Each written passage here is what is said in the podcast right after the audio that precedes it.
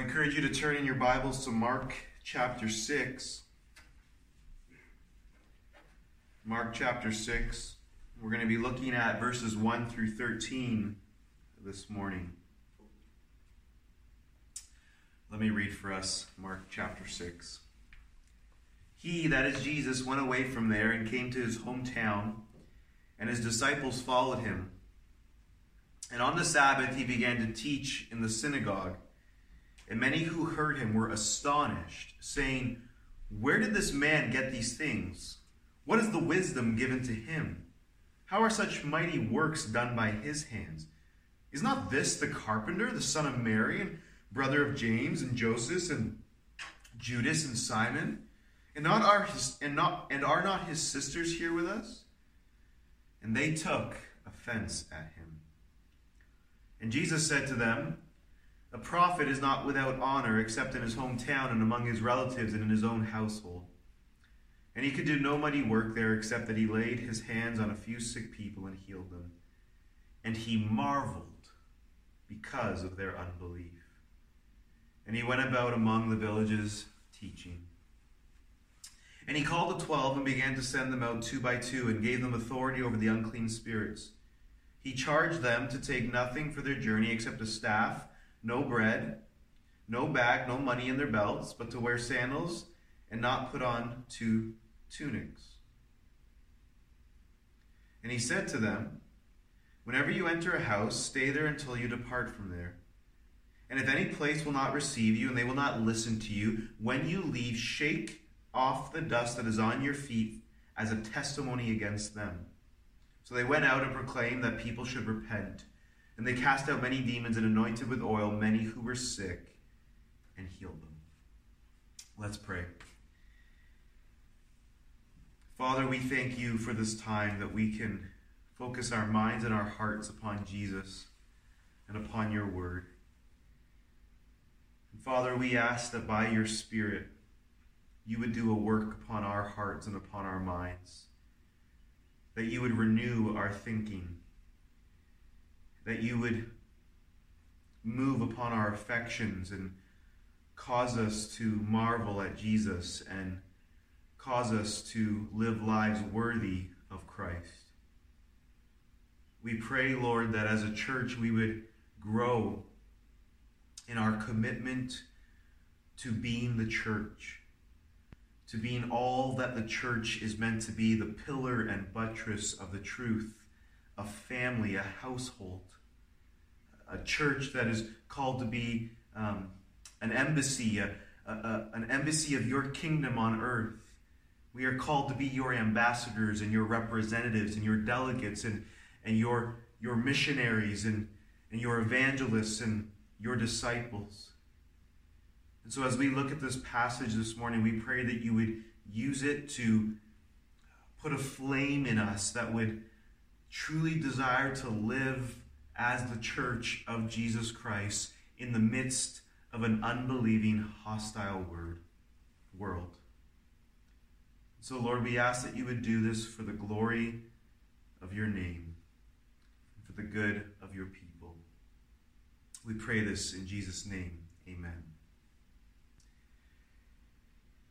Well, up until this point in Mark's gospel, we've seen all kinds of different reactions, responses to Jesus. We've seen repentance and faith. We've seen people become followers of Jesus. They've left everything they had and began following Jesus. We've seen responses of amazement and wonder at Jesus' miracles. We've seen unbeliefs, unbelief. We've seen hardness of heart and even hostility towards Jesus. The kingdom of God advancing in Jesus is, is creating different reactions from the people as the, as the parable of the sower taught us. What's probably most surprising is that those you'd expect to have a positive response to Jesus are often those who take offense at Jesus his own family, and the religious leaders. You would think, out of all the people in Israel, these would have been the most receptive to Jesus. But this wasn't so. And here in chapter 6, Jesus returns to his hometown, the place he grew up, which would have been Nazareth. And once again, the people you suspect who would have been most receptive to Jesus were actually the ones who were most deeply offended by him. So in verse 1, we're told he, he left where he was, he was in Capernaum, and he returned to his hometown, Nazareth, and, and his disciples followed him. Now it's important we see that his disciples were present with him in Nazareth. And the reason is, is because Jesus is about to commission them in verse 7.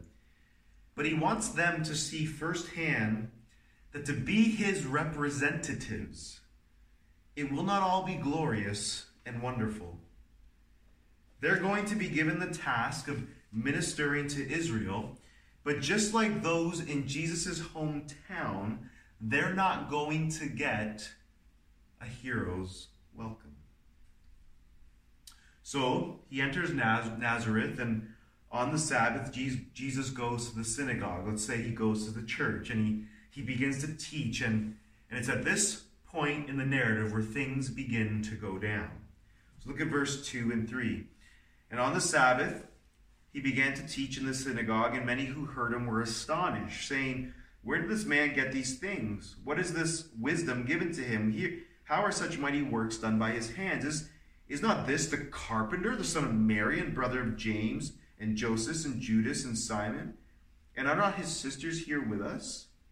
And they took offense at him. So Jesus begins teaching and we're told the people were astonished. There was a level of shock, there was a level of surprise. And their astonishment is revealed in questions.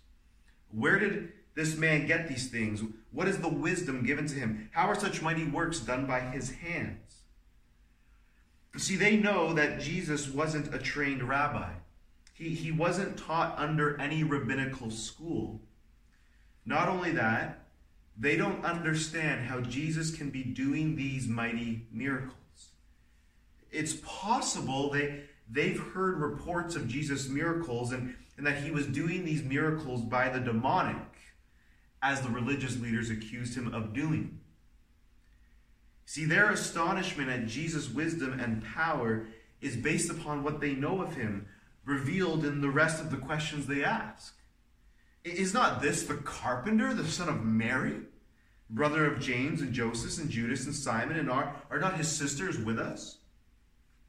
You see, they can't comprehend that Jesus can teach with such wisdom and has power to do mighty works based upon who they know him to be.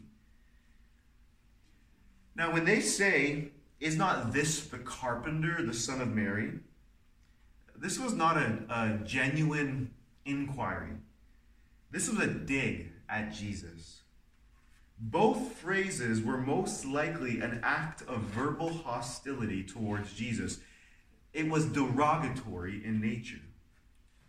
Is not this the carpenter? Meaning, isn't this a commoner like the rest of us who, who works with his hands? He's just a carpenter. He's not some accomplished rabbinical teacher. And the next phrase is even more offensive.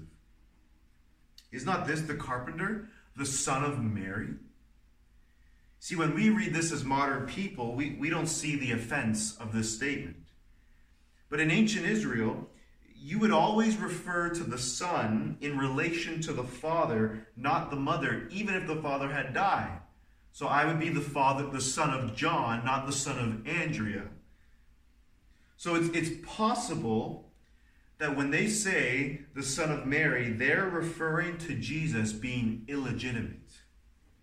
Rumors probably had spread from the time Mary was pregnant with Jesus because she wasn't married yet. And most of the people probably didn't believe the virgin birth story. We actually have evidence of this in John's gospel. In John 8, Jesus is speaking to the Jews about about who the children of God are. And, and he's saying that they're not the children of Abraham because they are, they are not believing in him as Abraham believed in him. And this is what we read.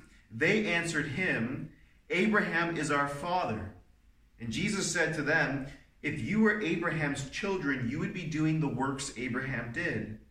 But now you seek to kill me, a man who has told you the truth that I heard from God. This is not what Abraham did. You are doing the works your father did, which, of course, Jesus there is referring to the devil. They said to him, We were not born of sexual immorality. We have one Father, even God. What are they implying? We weren't born of sexual immorality like you were, Jesus. Who's your Father, Jesus? So they're being degrading and offensive, and, and they took offense at him, which the end of verse 3 tells us. They were offended by Jesus. Everything about him was offensive to them. Who does he think he is teaching like he does when he's just a carpenter born out of sexual immorality? What's going on here? Why are they so offended at Jesus? Well, Jesus experienced what is often the norm of human relationships. Familiar, familiar, familiarity breeds contempt. There are people who are deeply offended when, when someone they grew up with, who was one of them in every way, should become much more than they. See, Jesus went from being a carpenter growing up in the backwaters of Nazareth, he was illegitimate but now he's a teacher of Torah, he's a miracle worker, and he has followers. They took offense to this, as the sinful heart so often does. Though it's not exactly the same, the, the reality is for, for many Christians, those who take offense most to their faith are often those who are closest to them. So they're offended by Jesus, and and Jesus responds to them in verse 4, where he says, A prophet is not without honor except in his hometown and among his relatives and in his own household. What's the point that Jesus is making? Well, in one sense, he's identifying himself with the lineage of prophets that God has established throughout the Old Testament. God's prophets, those who spoke on behalf of God, were rejected by their own people. They were shown no honor by their people. They were offended. The people were offended by the prophets. So he's identifying himself with the prophets, but he's also identifying the people of Nazareth, his hometown, with sinful Israel, who rejected the prophets over and over again. And he's also preparing his disciples the 12 specifically for what lays ahead of them. So they take offense at Jesus, and in verse 5 to 6, we're told the result of their response. Look at verse 5 and 6. And he could do no mighty work there, except that he laid his hands on a few sick people and healed them. And he marveled because of their unbelief. And he went about among the villages teaching. We're told he could not do any mighty work there except the healing of a few sick people. Now, this verse has been quite controversial for some because at first it seems like Jesus is limited by people's response to him. It seems like Jesus is unable to heal due to their unbelief. But is that what Mark is actually teaching? Are Jesus' hands somehow tied based upon people's response? Well, there's a problem with that idea. Kent Hughes explains it well when he says, Omnipotence is not omnipotence if it is bound by anything but its own will. Jesus, being all powerful as the divine Son, cannot be bound by something outside of himself. For if this were so, he wouldn't be all powerful. So, what's going on here? Well, I think Matthew's account in chapter 13, verse 58, brings clarity. We're told, and he did not do many mighty works there because of their unbelief. He did not, not that he could not. In other words, when Mark says he could not, the best way to think about it would be he could not because he would not. Due to their unbelief, Jesus was compelled, morally compelled, to not reveal his power to them, to not do the miraculous.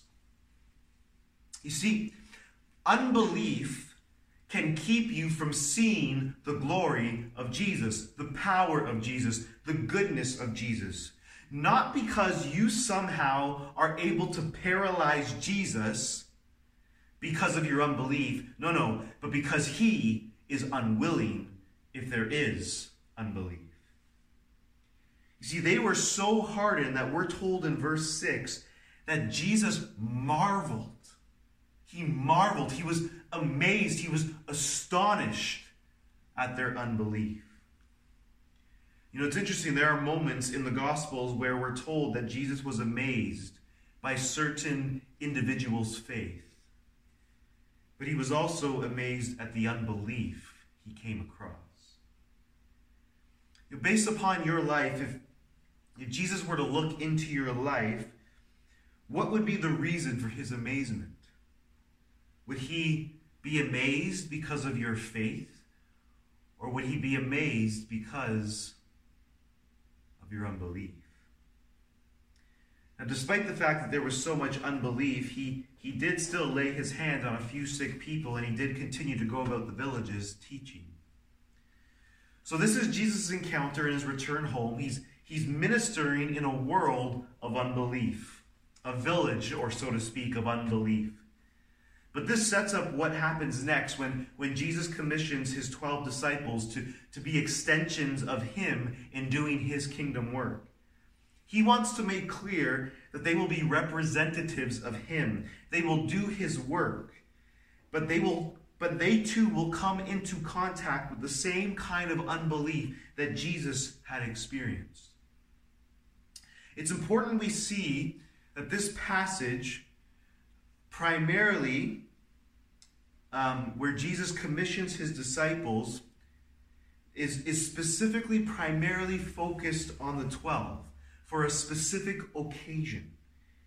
In other words, though there are principles, principles here for us to emulate, it doesn't mean that we're supposed to do exactly what the 12 did here in this passage. This commission was specifically given to them for that specific moment. But there are several things we need to see here in these verses that I do think apply to us. So, first, the sending out in pairs and the authority to cast out the demonic. Look at what he says in verse 7. And he called the twelve and began to send them out two by two and gave them authority over the unclean spirits. Now, why Jesus chose to send them out in twos, we're not totally sure. But this seems to be a repeated practice throughout the scriptures. It's possible that it's tied to the Old Testament and the importance of always having two witnesses in order to have authentic testimony according to legal requirements. Also, possibly, it's for the mere purpose of edification and encouragement.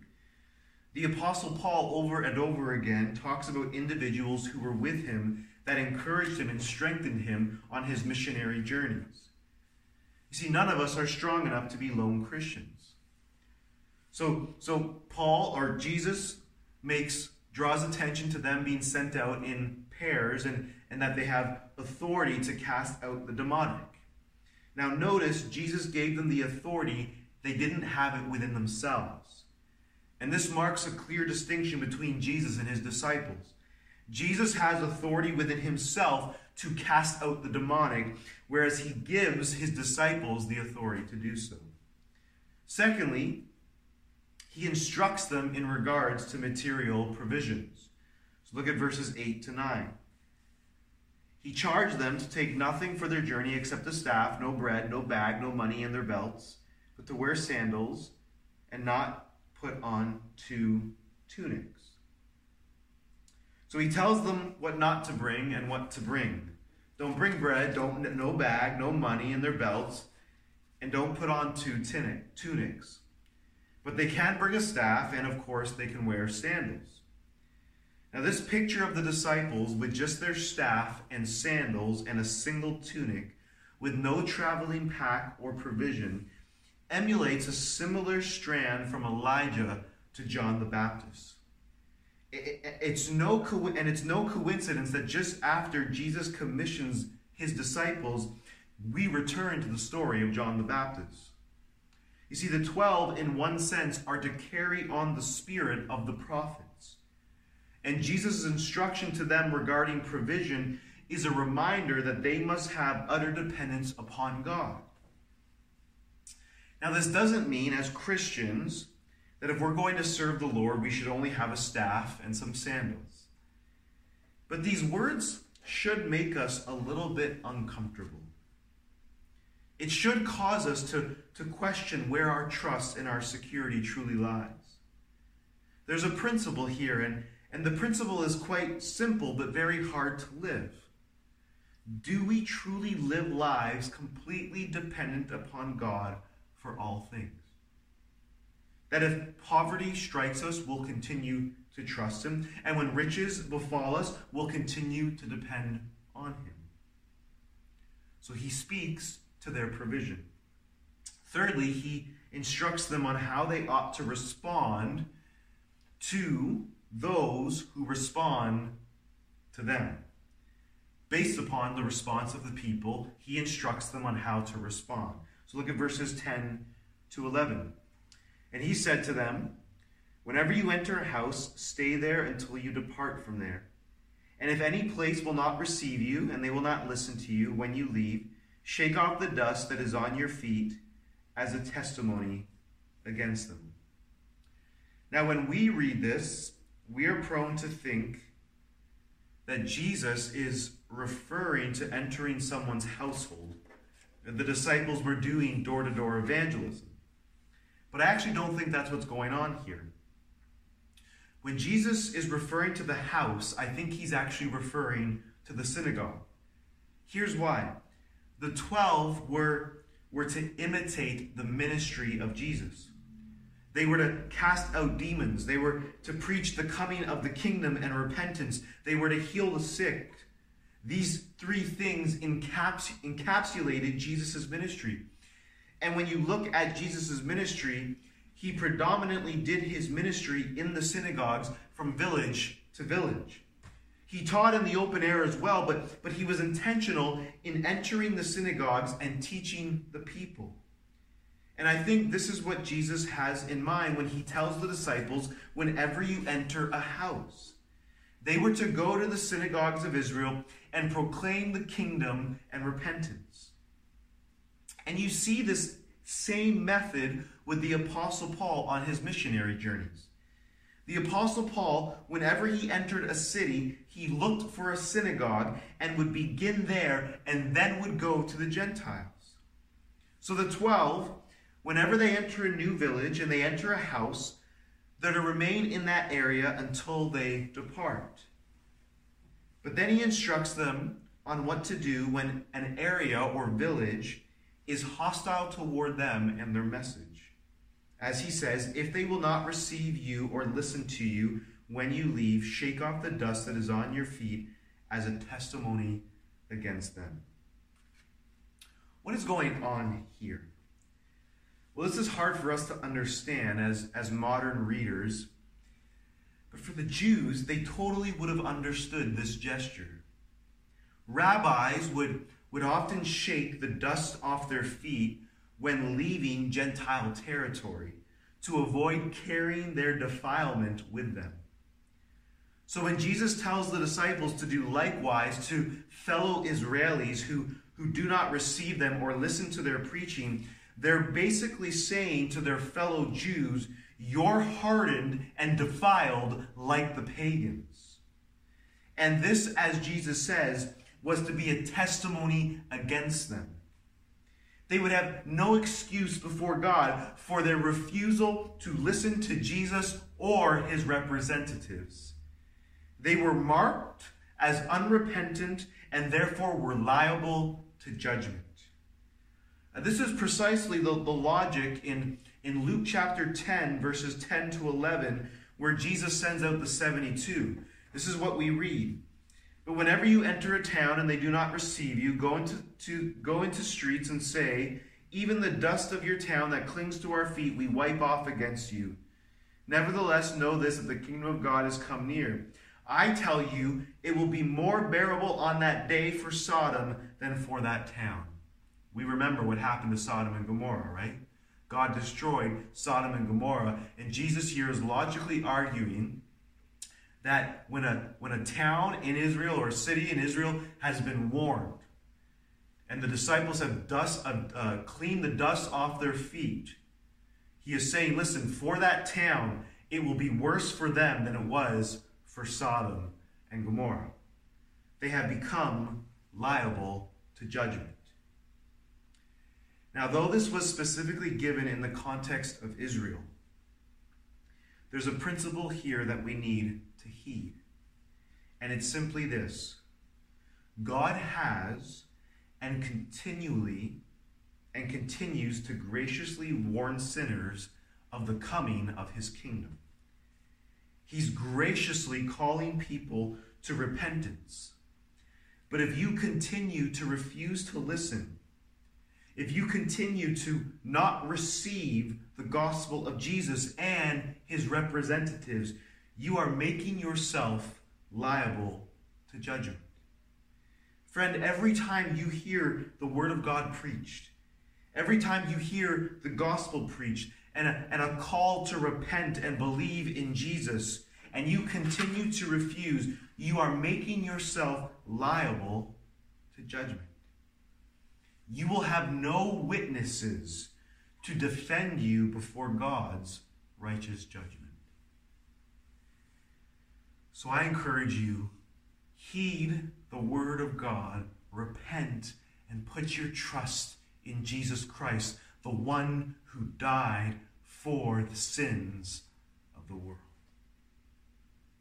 So that's how the disciples were to respond to the people, depending on their response.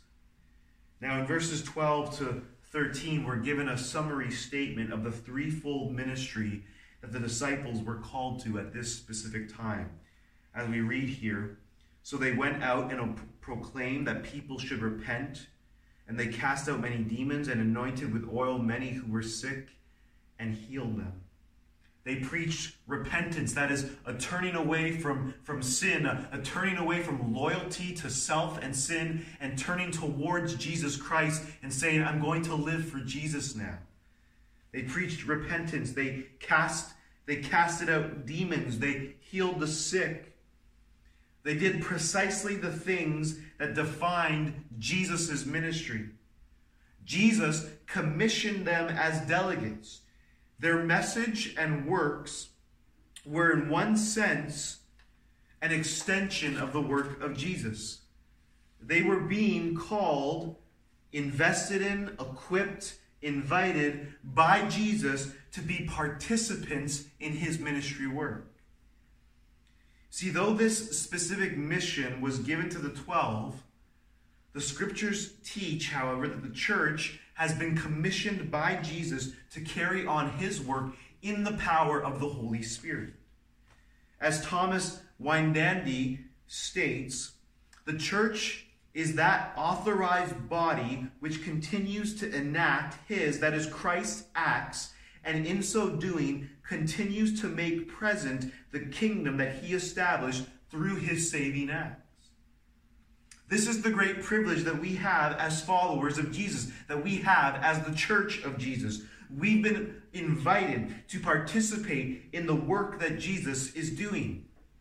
Every time we proclaim the gospel with someone or to someone, every time we stand for truth and righteousness and justice, every time we care for the weak and the sick, we are in one sense doing the work of Jesus.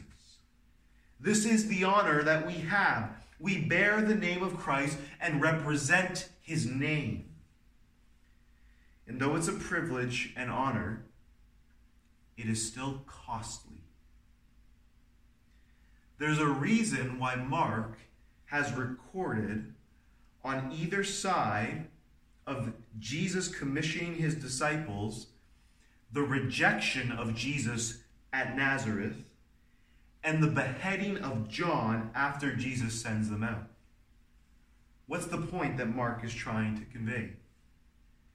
Well, to be a representative of the kingdom of God, to speak as a representative of the kingdom of God, means you will come into conflict with this world.